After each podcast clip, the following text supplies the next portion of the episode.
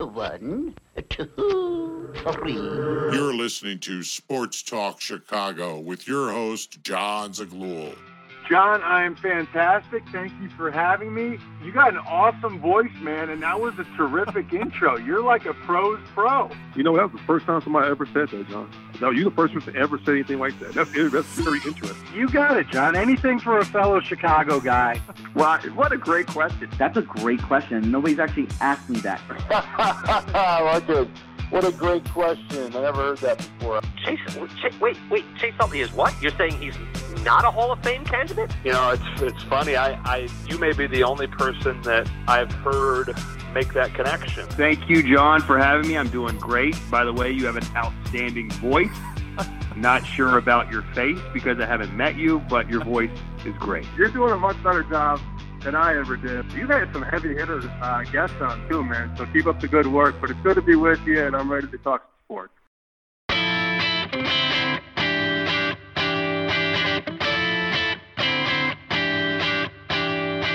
Hello, everybody, and welcome into Sports Talk Chicago. My name's Jon Zaghloul. Great to have you here. On today's edition of the program, Matt Eberflus has high praise for Justin Fields. We'll break it all down in just a second. Plus, a brand new interview today with Dean Blandino, the Fox Sports NFL rules analyst and the VP of officiating for the XFL. We talked with him extensively about new rules in the NFL, XFL football, his career, and so much more. It's a great interview, and it comes your way near the midway point of this show. Remember, you can follow me on Twitter and Instagram at John Z Sports and on Facebook at Jon Zaghloul. You can watch more of this show. Search up Sports Talk Chicago, Apple Podcasts, Spotify, YouTube, sportstalkchicago.com. I want to start today with this. It's no secret that last year Justin Fields wasn't perfect. A lot of fans and even media made him out to be, but there were glaring issues that needed to be fixed. Obviously, not all his fault. Don't label me a Justin Fields hater just yet. Had a bad coach, did not have a lot of players around him, no offensive line help whatsoever. The situation simply was not catered to him at all. Not catered to any quarterback, not just him. Andy Dalton, Nick Foles, too. All of them. Nobody could succeed in that system. No quarterback. That said, there were glaring problems for Fields. Held onto the ball too long, unfortunately. Did not have a good enough pocket presence Yeah, That comes with experience and time. Bubble the football too much. There were things he needed to work on coming into this season. He was not perfect by any stretch. If he was, he'd have 30 touchdowns, 10 picks, and 4,000 passing yards last year. Maybe 500 rushing yards, too. We all knew that. He needed to improve. We saw potential. We saw spurts. We saw moments. Steelers game, 49ers game. We saw good things, but it wasn't consistent. It wasn't all the time, and things needed to be improved upon. That was supposed to be a big focus and a big reason why the Bears got rid of Matt Nagy and hired Luke Getsy to be the offensive coordinator for the team. I was skeptical at first to be completely honest, about Getsy and his potential here in Chicago simply because not much experience calling plays in the NFL. He didn't do it in Green Bay. He was the passing game coordinator, not the offensive coordinator. And even the offensive coordinator didn't call plays there. It was Matt LaFleur, head coach. So naturally, you had to wonder what can Luke Getsy even do, if anything? He was third, technically, in command of that offense. Well, so far, according to Matt Eberflus, we're seeing improvements from Justin Fields, and not one game has even started yet. Here's a quote. Jason Lieser of the Chicago Sun-Times. Bears coach Matt Eberflus says it's unmistakable that QB Justin Fields' footwork and timing are significantly upgraded from what Eberflus saw on film from last season. It's a big part of why he's optimistic about Fields making a jump this season. For those of you who tune into my show and watch me, a lot of my guests have said something similar that we should expect some sort of jump, and the magnitude of it is going to depend on Fields and it's going to depend on the situation he's going to be in. I know this for a fact Justin Fields will not throw seven touchdowns, 10 picks, and record 11 fumbles next year. That's one thing I know, and if that's the definition of a jump, then so be it. He is going to jump. By default, there's no way he's going to replicate what he did last year. I just can't see it happening. I can't see him regress that much. He's a top pick, big time quarterback. I don't see a situation where he gets worse. I can't see it. So I agree with that assessment from Matt Eberflus. And here's this from Sports Illustrated. Under offensive coordinator Luke Getsy, the Bears are making it more of a Justin Fields type of attack on offense. Talked about this last week. Last year, Justin Fields had a 102.2 passer rating on play action plays that were only called 25% of the time. Now, I understand you can't call play action 90% of the time if you're passing, but if you know it works, why wasn't it called a little bit more? Matt Nagy didn't know what he was doing. But seeing these articles and then actually hearing this from Matt Eberflus makes me a little bit more optimistic. Makes me a little bit more optimistic about what to expect from Fields. It's fair to criticize what he did last year. Fair to worry. I mean, seven touchdowns, 10 picks, 11 fumbles. That's scary. But it's great to see these news reports coming out about what Fields is doing now and what he could be doing come this season. I think at this point, a conservative estimate of what he's going to do involves 20 touchdowns, 11 picks, maybe 3,500 passing yards, and 500 rushing yards. That's my guess today. That could change, and that's conservative. And by the way, don't take that as an insult. That's a big improvement over last year. 20 touchdowns, 10 picks, around 3,500 passing yards, 500 rushing yards. That's actually amazing. And it could, that sort of play could actually hoist the Bears into a potential wild card spot. If they just have some sort of competence at quarterback, they're going to be a much better team than people think. Obviously, there are holes around this team that need to be filled, and the cap situation's not the best this year, will be next year. I know they have more money to spend. They're not looking to win now, but if Justin Fields just does that, if he's simply a competent quarterback, if he matches Mitch Trubisky's 2018 production or comes close to it, this Bears team could be a wild card winner. Prove me wrong. If Justin Fields can have 25 touchdowns, 20 touchdowns, 10 picks, 3,500 yards, and maybe 500 rushing yards, come on, that's going to be pretty good for the Bears. And that sort of production, even though it sounds lackluster at best, is actually one of the best seasons in Bears history. The Bears have never had a 4,000 yard passer, ever. If Justin Fields just was competent, and put up 3,500 yards. Put up 25, 20 touchdowns, 10 picks, limited the turnovers and the fumbles. They'd be great. That's why expectations, I think, shouldn't be super high. I think a lot of people expect Justin Fields to be Patrick Mahomes, and I've heard that comp already. Oh, he better be thrown for 40 touchdowns and 5,000 yards, and he's going to get there. He'll get there at some point. Realize, I hope, realize it's not necessary to be that. The Bears aren't asking for that. I'm not asking for that. I've said from day one if he could match Mitch Trubisky's 2018 production or exceed it, I'm happy. Because that year the Bears won. They didn't need a superstar quarterback to almost, in my opinion, make the Super Bowl. You just need somebody who could lead and somebody who could step up in big moments and win. That's what they need here. They don't need Patrick Mahomes. It'd be great, but they don't need it. They need somebody who could lead, who could win, and who could at least play competent football and hold on to the football too. So I would hope, Bears fans, that you don't put too high of a ceiling on Justin Fields and cause pressure when there's no need to have it. That doesn't mean we should expect less or demean Justin Fields, but what it does mean is 20 touchdowns, 10 picks, 3,500 yards. That to me is a fine season. I'm just saying that if he exceeds it, so be it. That's great. But I wouldn't be disappointed with that sort of production from him, and I wouldn't call him a bust either for doing that. There's nothing wrong with that. Too many people are labeled busts when they shouldn't be in the NFL. Too many guys have put up actually good, productive seasons, and yet they're labeled busts. Sure, you can name a number of people who've actually played decent football and are named busts. in history. Not just Mitch Trubisky, I mean, there are others too who put up decent numbers and who've been named busts.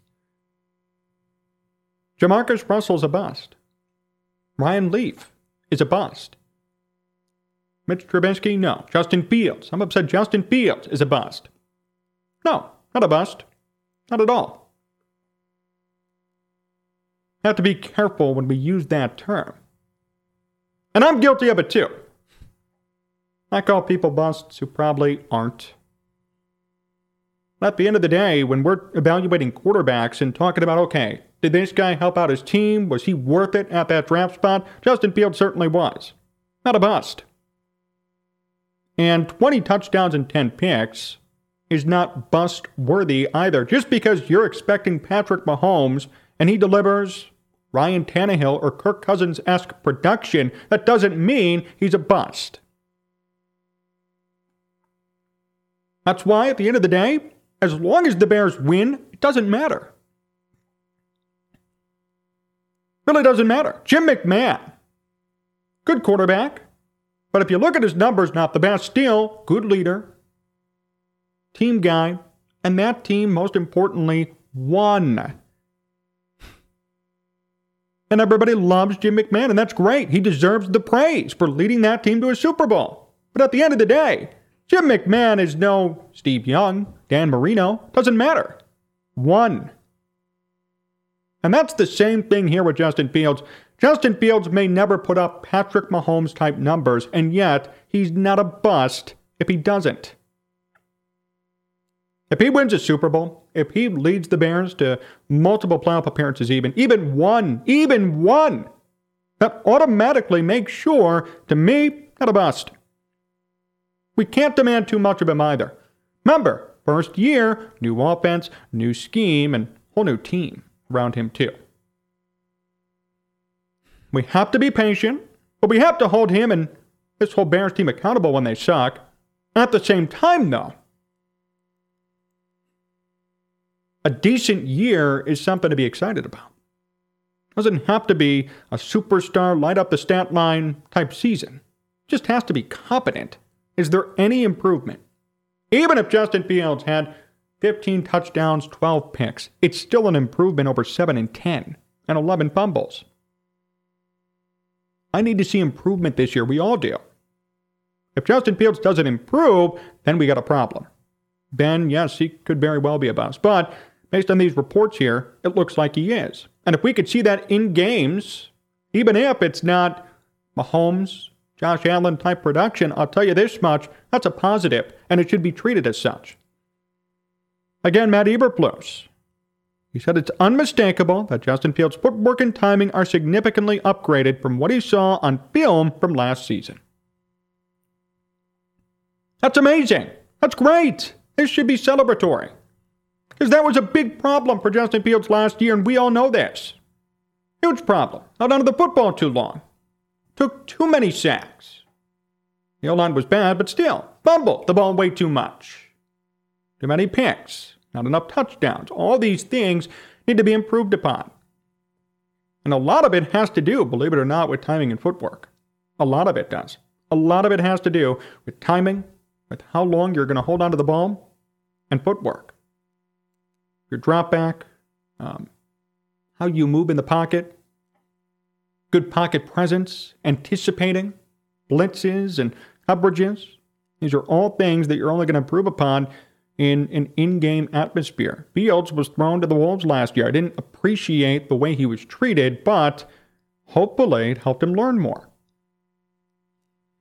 So these are all good things that are coming out of Bears camp. And as I said many a time, even recently too, this may not be the best year, although they have a pretty favorable schedule, but we need to see improvement. And as long as we do, it's okay.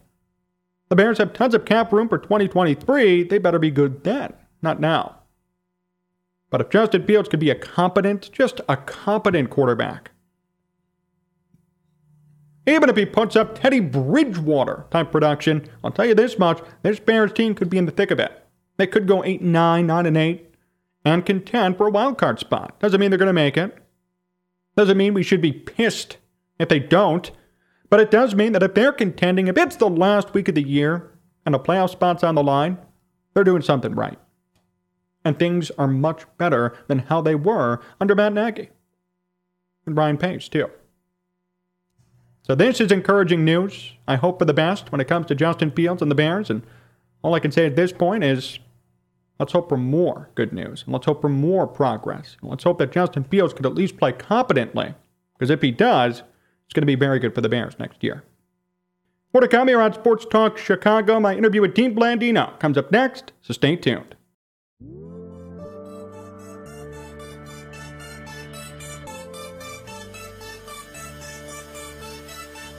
Sports Talk Chicago. Gilbert Jon Zaghloul, and we are back and ready for today's special guest. He's an NFL rules analyst for Fox Sports and the VP of officiating for the XFL. Please welcome Dean Blandino to the program. Dean, it's great to have you on. How are you? I'm doing well. Thanks for having me on. What do you make of NFL officiating this past year, first off? You know, NFL officiating, you look at it from year to year, and, and it, it doesn't – it doesn't change drastically in terms of performance. I think what changes, and it's changed more drastically in recent years, is the scrutiny, the attention, the expectation. As technology continues to get better and we and we we continue to improve the way that we can watch the game and analyze the game we got to remember the officials are still human beings and and they aren't evolving as quickly as the technology is. So i think the officiating was was good. There's always going to be ups and downs uh, but I think the league took some good steps to try to use technology to help the on-field officials and and make the game, you know, just make the overall game better, more efficient, more accurate. And I think that's something the league, you know, has to continue to look at. What technology specifically are you referring to? Yeah, so last year, what the league did is they allowed for the replay officials and the group in New York to provide the on field officials with information in real time. So they were able to use video and provide information on objective aspects of a play the ball hitting the ground a, a, a knee down the foot touching out of bounds things like that. So um, rather than go through a, a full-blown review they were able to correct some things uh, more efficiently and, and and expedite that process. So I think that was a good a good step in the right direction. It wasn't without its growing pains, and there was definitely some some things where it created some confusion. But I think that's the type of thing that the league is going to continue to look at. Um, and and help the officials, and also just as we think about game time and and and flow of game, you know, eliminate some of the unnecessary stoppages. How do you think the flow of the game is right now, and could it improve? You know, I think it's pretty good. You know, you always look at the the overall game length, and it's down um, three hours and three minutes and change, which is down from previous years.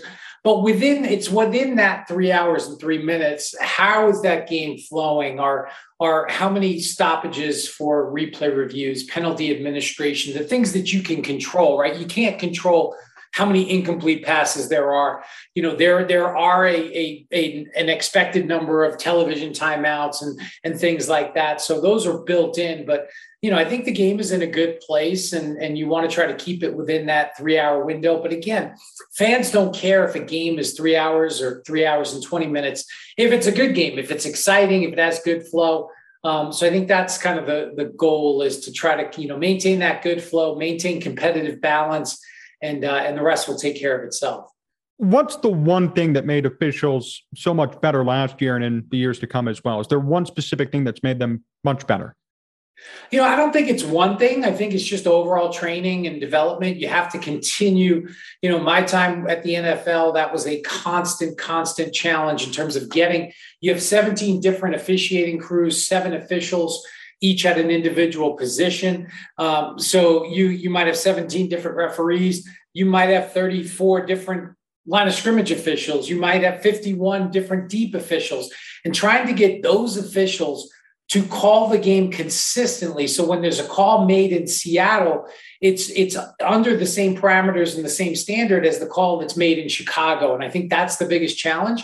I think that's just the overall the overall picture in terms of using technology, teaching, Um, you think about when I first started in 1994, you know, the internet wasn't a big thing. You couldn't just share video electronically. You had to, to send that video via FedEx or via, you know, regular mail, and you were waiting days to get a look at that video. Now you can, the access to video with and, and Zoom sessions and virtual training sessions, it's gone so far above and beyond what we used to have, and that makes everyone better. Has the internet made officials over scrutinized?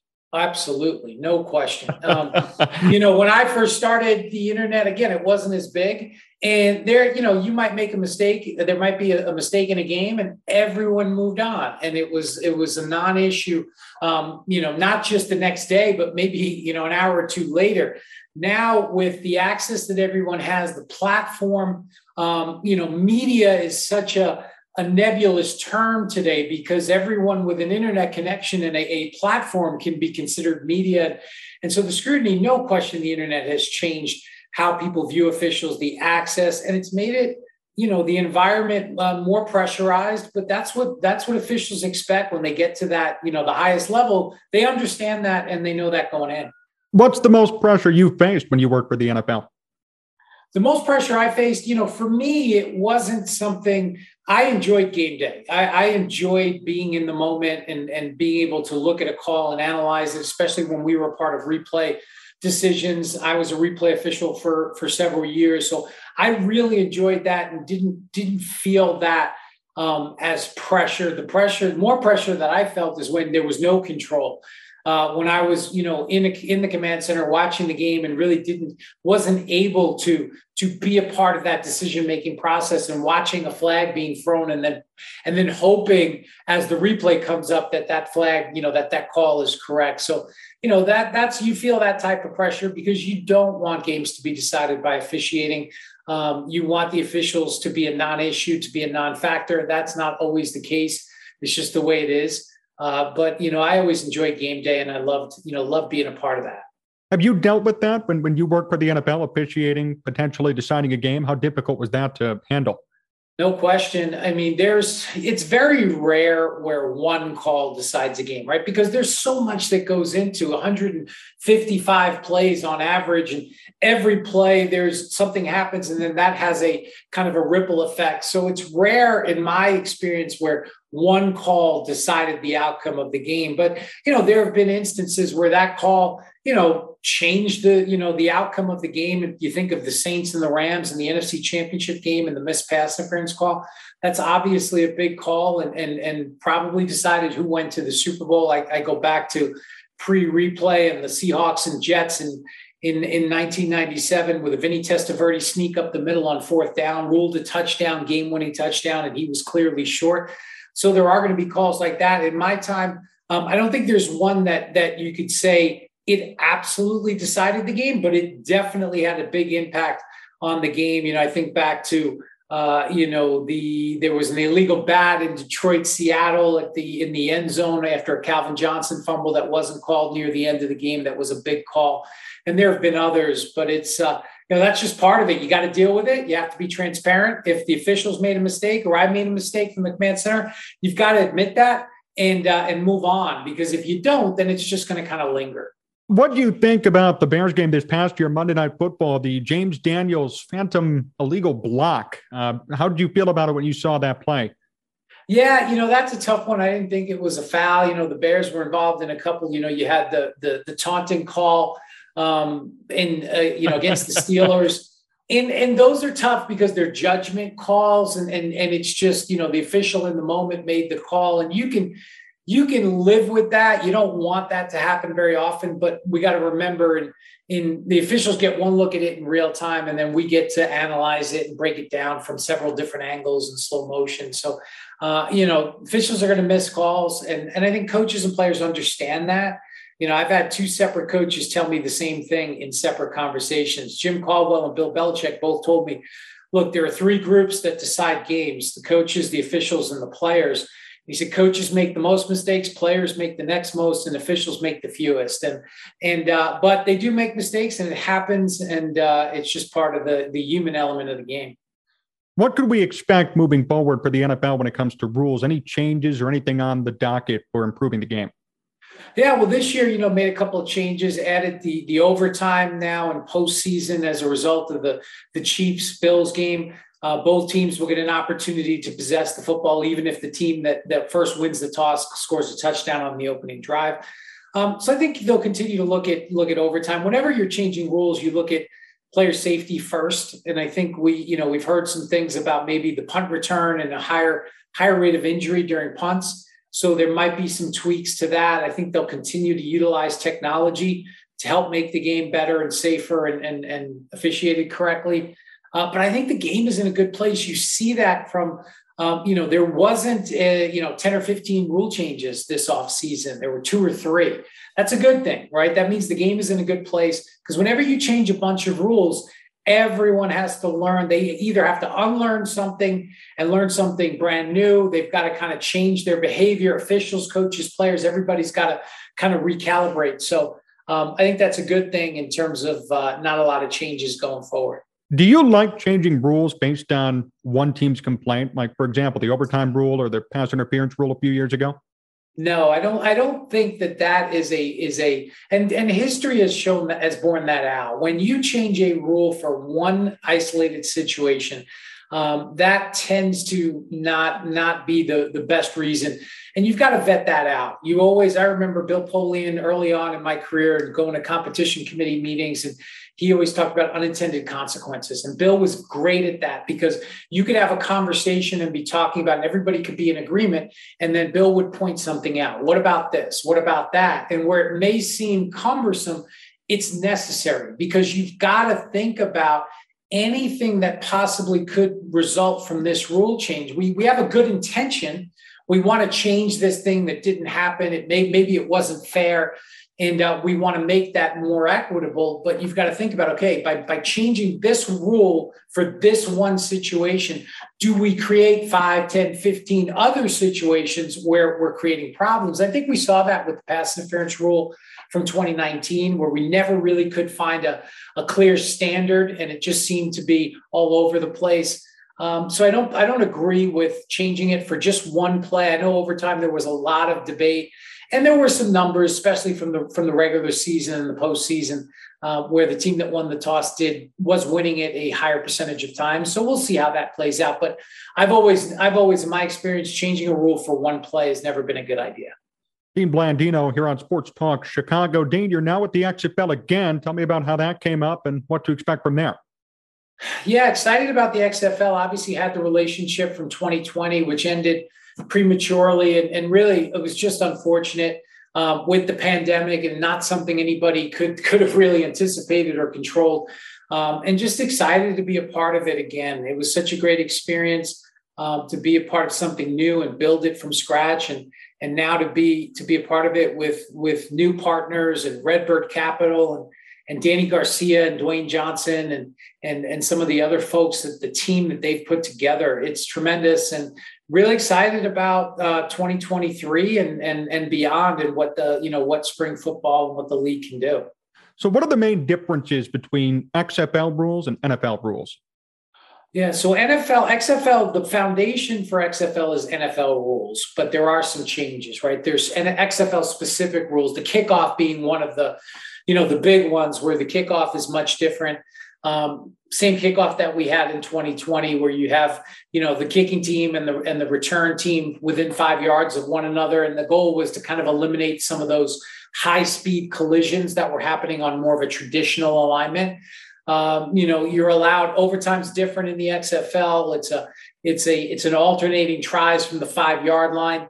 Um, you're allowed to throw two, two forward passes from behind the line of scrimmage during the same down um, there's a three point try in the XFL from the 10 yard line, uh, different from the NFL. So, for the most part, it's NFL rules, professional football rules, um, with some tweaks, and those are those are the major ones that I just mentioned.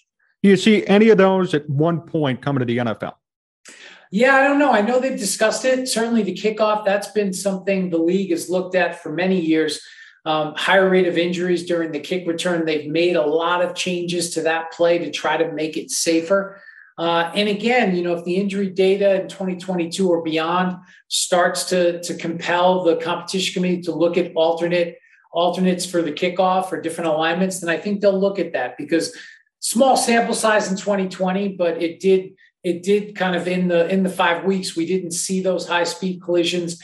We didn't have any major head or neck injuries on the kick on the kickoff, and we did keep the return in the game. Over 90% of returns um, kickoffs were returned compared to 36, 37% in the NFL. So I, I think that's something they'll look at. Um, certainly the transparency on the replay side and being able to see and hear what's happening during those decisions. I think that's some, something the NFL will continue to explore. And, and, and because anytime you can kind of pull that curtain back and allow fans a, an inside look, I think that eliminates some of the some of the concerns, some of the conspiracy theories, some of the things you hear from fans um, about uh, you know why a call was made. So I think those are things the league will look at. What do you expect out of the XFL come next year? I think it's going to be just building on on the foundation from 2020. The football is going to be great. I think we're going to see some really great innovations on the technology side. Uh, great coaches, great ownership, and, and I'm just excited. I'm excited about spring football and what's been happening with the USFL, and uh, and I, I, think there's room for it. I think you know there's a lot of players and coaches, not just players and coaches, but people, athletic trainers, um, you know, equipment managers, all all everyone that's a part of a of a professional football team and organization um, that's out there that that would like an opportunity, and spring football is going to give them that opportunity. More to come with Dean Blandino. In just a moment, stay tuned. This is Sports Talk Chicago.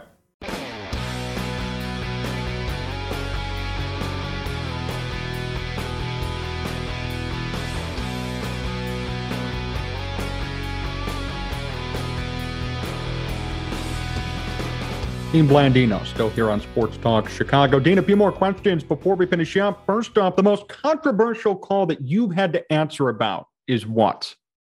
Um, the Dez Bryant play certainly that's the one that will follow me around uh, for as long as for as long as I'm around, and Cowboys fans will never ever let me forget it. Um, you know, and that was one. It was extremely controversial. I knew it was controversial going in. As soon as Coach McCarthy, Mike McCarthy, threw the the challenge flag, um, you know, I told everyone in the room to just buckle up because this was going to be, I said it in more colorful language, but it was going to be um, extremely controversial because we knew the rule. We, we saw what happened. It was clear based on the rule that it was an incomplete pass, but but that was a play where you know you look at it and i think reasonable people can look at it and say that should be a catch well under the rule at the time it wasn't um, the rule has since been changed uh, but it's going to be a controversial play forever because of, you know, it was a playoff game, divisional playoff late in the game. Cowboys are behind, fourth down play, trying to uh, get in the end zone, and they end up losing the game. So that's probably the most controversial one. Do you ever disagree with officials in game when you're on Fox? And if that happens, how awkward is that? Yeah, you do. It, it always plays out better when we come on and we give our analysis, and part of that is always going to be what we think the decision is going to be, and uh, and that's the decision. It flows better, right? But sometimes it's not always the case.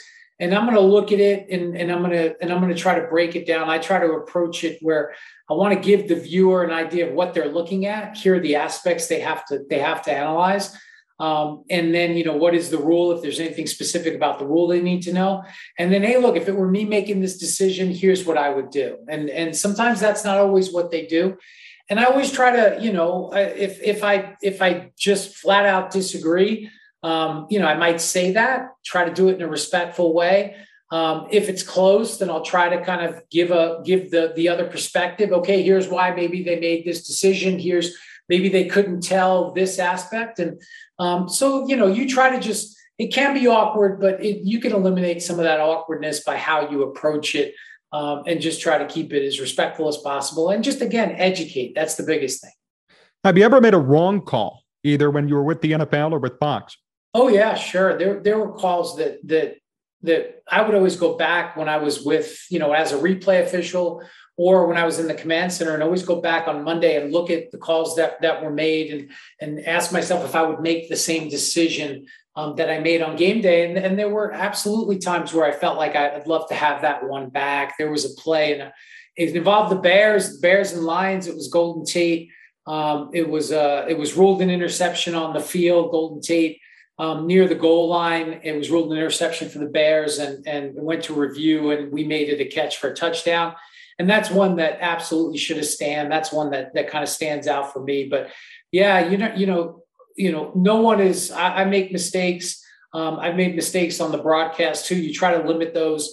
And again, it's not so much about me giving my opinion, as long as I can educate and, and, explain. Here's the rule. Here's what they're here's here's what they're considering to make the decision, and and maybe maybe uh, I don't agree with it, but as long as the fans understand, the viewers understand why they're making that decision. What about the best call you've made? What would that be?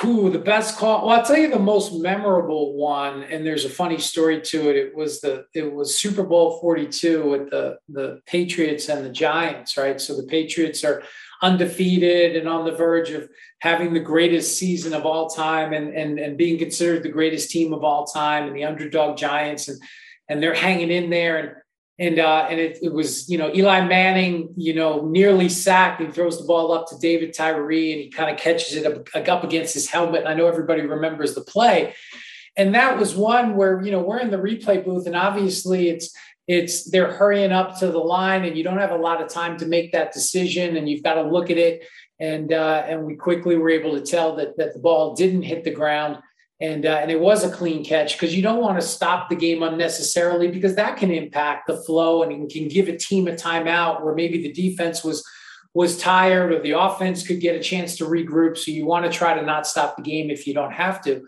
So that was probably one that stands out. But even more so than that, you know, my my phone started, I had it on vibrate, but I had it near me and my phone started going off right after that play. And it was my mom. And my mom knew I was at the Super Bowl and she knew I was working.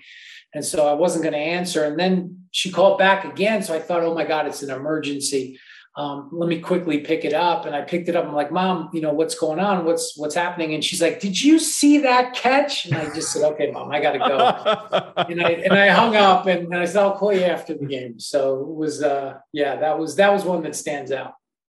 Finally, before we finish up today, Dean, the funniest moment you've been a part of in the business is what? Uh, funny, one of the funniest moments it was uh Thanksgiving Day, I think it was 2015. It was the early game. The Lions were playing. Can't remember who they were playing. And uh, we're in the command center. We always had, you know, everybody. You've got to work on thir- on Thanksgiving, but that's a day typically for families and and food and gathering. So we just told everybody, hey, you know, everybody that was working, bring your families we'll cater in some food and, and we'll just make it a family day. We'll work, but we'll try to incorporate a little bit of family. And it was really a great time. And uh, but unbeknownst to me, you know, we have stations set up and where the Lions game was was set up with all the the monitors and all the replay equipment. Um, there was a, a kind of a, a, an electrical circuit, and someone had plugged a microwave into that circuit to heat up some stuffing. And when they turned the microwave on, the whole station shut down about three minutes into the game. Um, so we were trying to heat up some stuffing and we shut down. Thankfully, there was no reviews, no challenges during. We got it back up. We had a backup system that we could quickly change to. It only took about 30 seconds, but that was one where um, you know, I was thinking, hey, what the announcement would have been that replay is inoperable because they were trying to heat up some stuffing in the in the command center. So that's one that always always makes me laugh when I think about it. Well, Dean, thank you so much for joining me. A pleasure to have you on. Best wishes, of course, for the NFL and the XFL, and looking forward to the next time we chat as well. Thanks for having me. Right, talk there with Dean Blandino. That'll do it for us today here on Sports Talk Chicago. Big thank you to Dean Blandino himself, Matt Tubio, WCKG, Jim DeTalbot, to Marlboro Entertainment for making this show a success. Remember, you can follow me on Twitter and Instagram at Jon Z Sports and on Facebook at Jon Zaghloul. You can watch more of this show Search up Sports Talk Chicago, Apple Podcasts, Spotify, YouTube, sportstalkchicago.com. Another great show comes your way tomorrow. Thank you so much for listening. Till then, stay safe and so long, everyone. No! No! Where are the turtles?